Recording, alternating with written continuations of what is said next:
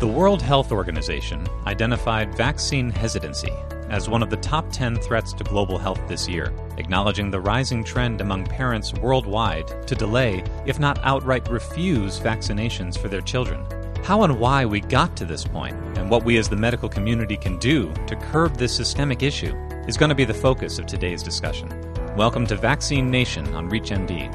I'm Dr. Matt Birnholz, and joining me today is pediatric infectious disease specialist Dr. Claudette Poole, who is an assistant professor of pediatrics and associate fellowship program director for pediatric infectious diseases at the University of Alabama at Birmingham. Dr. Poole, great to have you on the program. Thank you. Thank you for uh, including me in this important discussion. So, just to help level set for a second, where is this designation of vaccine hesitancy from the WHO coming from, and what are the implications of that label from your vantage point? So I think we're seeing a growing trend globally of people choosing not to vaccinate their children and they're making that decision based on just a you know insufficient information but concern that they cannot trust their public health officials that are recommending this as part of the routine childhood vaccine schedule. And due to falling rates of population vaccines we are seeing a reemergence of vaccine preventable diseases globally. Right. So, this label, vaccine hesitancy, it sounds like far more than just a warning shot for imminent risks to what we call herd immunity. Uh, it sounds like we might already be well past that point, both here and abroad. Is that right? Yes, that's correct. So, I think the label of vaccine hesitancy is to distinguish from inadequate access to vaccines. So there are many parts of the world because of poor health infrastructure that they are unable to deliver vaccines and so you still have ongoing vaccine preventable diseases in those in those countries and those communities. This is in contrast to that, where you have a highly functioning healthcare system where in the past these diseases were not occurring in these populations and it's almost it's out of choice that people are choosing not to receive the vaccine so it's a completely different problem that we're dealing with that is in some ways more difficult to address. Exactly. And I want to I want to stay on that point of difficulty for a moment because I think there's still a fair amount of confusion by clinicians outside the lines of primary care pediatrics as to why this is even happening, or that the notion of refusing vaccines must just be far outside the mainstream, way out in the periphery. But what are you seeing out there from, from your take as a pediatric infectious disease specialist? You know, there's lots of people who have looked at this question of vaccine hesitancy, and there's lots of different explanations of why people are pausing before just proceeding with vaccines. So there certainly is a small group of people that are highly suspicious and believe very strongly that vaccines are causing harm. And these people are gaining a broader and broader platform in which to disseminate their viewpoints and opinion. And I think what's ended up happening is because of their growing platform, more people are exposed to that viewpoint and opinion, which is causing this large, larger group of people that are now choosing to not vaccinate. And I think it's more a factor of probably social media and the internet that is able to provide a platform to fringe opinions. And if we if we think about those fringe opinions, which have become far more mainstream, it seems like over the last ten years, rather than the opposite trend that we would have expected after some of these theories of vaccine risks were debunked over and over and over again. What are the common fears that are persisting, and are any of them actually substantiated? So, the one fear that a lot of people use is this fear of vaccines being linked in some way to autism. And that is a myth that keeps getting perpetuated.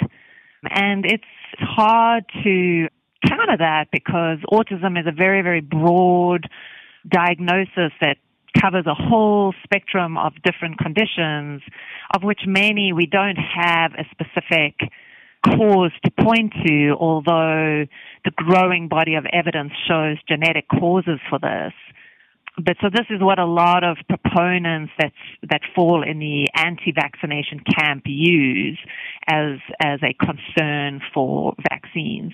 And then you can pick any vaccine, and there'll be some myth or theory out there of some potential harm being caused by that vaccine.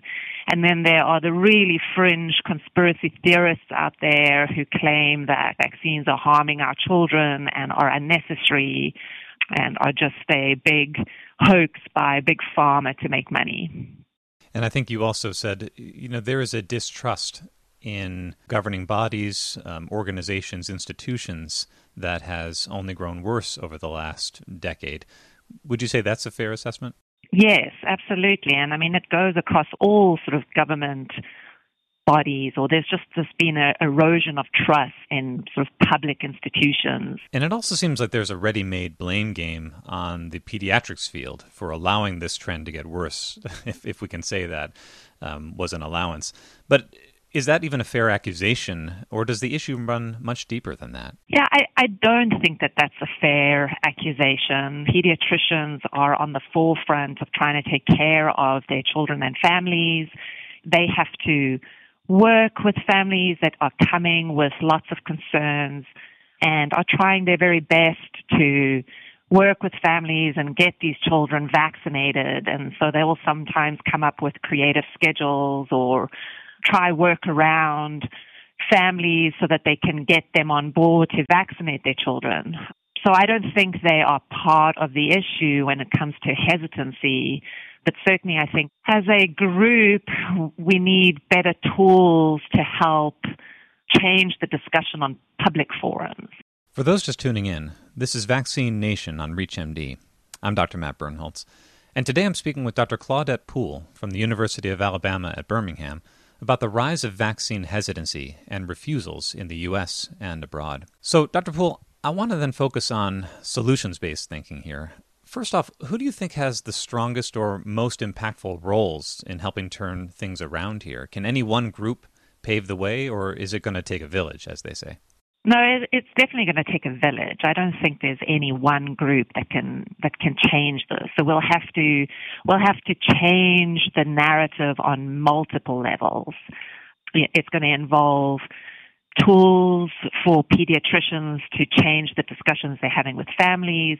It's going to require organizations like the American Academy of Pediatrics and the Center for Disease Control and Prevention and the American Committee of Immunization Practices to come out with a stronger, more accessible narrative regarding vaccines. And then it's also going to require policy. I think we have to make it harder for individuals to opt out of vaccines. Uh, because again, the way I see it is there are there's always going to be this core group of people that feel very strongly about vaccines and will go through great lengths to avoid vaccinating their children. But I do think the vast majority of people who are being swept along, if they are faced with greater hurdles that they need to overcome, you know, my guess is the vast majority of people will say, you know what, I think I'll just move forward with vaccinating my children. So, so it, it's definitely got to come on multiple fronts. And regarding that subject of hurdles, um, you mentioned some of the key stakeholders that are going to be needed to turn things around for reversing anti-vax sentiments. But as someone who's familiar with both the pediatric and the infectious disease circles, what kinds of barriers are those clinical groups specifically meeting and need to address in order to move the needle on vaccine hesitancy?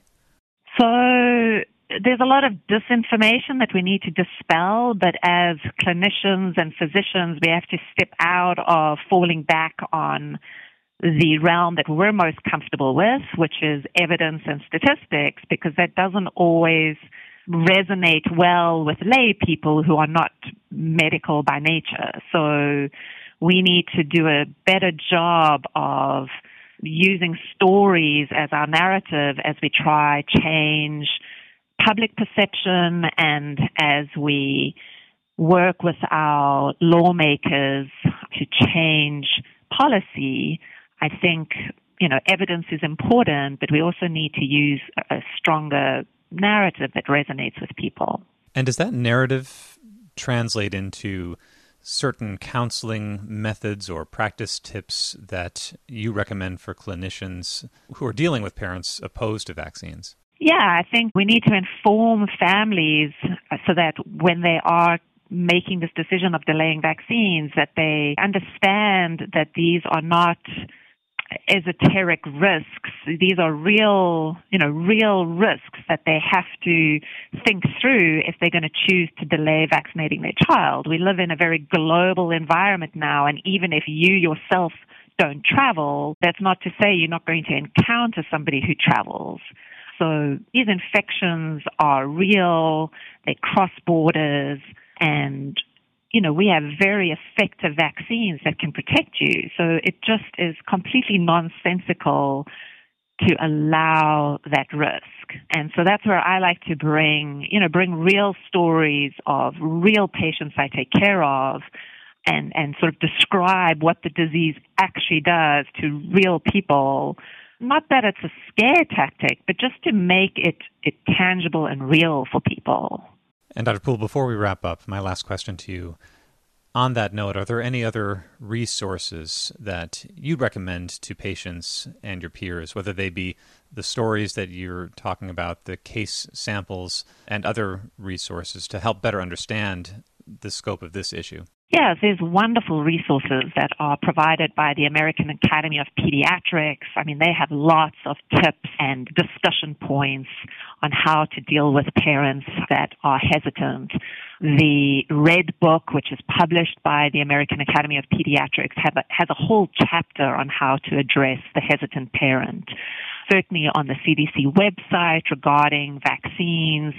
There's lots of information, tips, and tools for the pediatrician on how to speak to parents and answer questions when they are hesitant. Because I think if we are going to be successful in addressing parental concerns, as providers, we really do need to know our facts. So the days of sort of just rolling out your vaccine schedule and doing it without really knowing everything about those vaccines are passed because you're going to have very informed parents coming in who are going to know all the ingredients and preservatives and, you know, all the very rare side effects that can occur with these vaccines. And as a provider, you need to be able to address that speak to those things and, you know, answer their questions. So it's going to require, I think, providers and pediatricians really educating themselves what's in the vaccines, what are the side effects of the vaccines, what is the failure rate of the vaccine, so that we can speak with authority. Well, Dr. Poole, I feel like I should have you on every week because this narrative needs to keep happening in order to move that needle on vaccine hesitancy. I very much want to thank you for joining me to talk about these current controversies, uh, both here and abroad. It was great having you on the program today. Thank you, and I really do welcome the opportunity, and I certainly would do it again.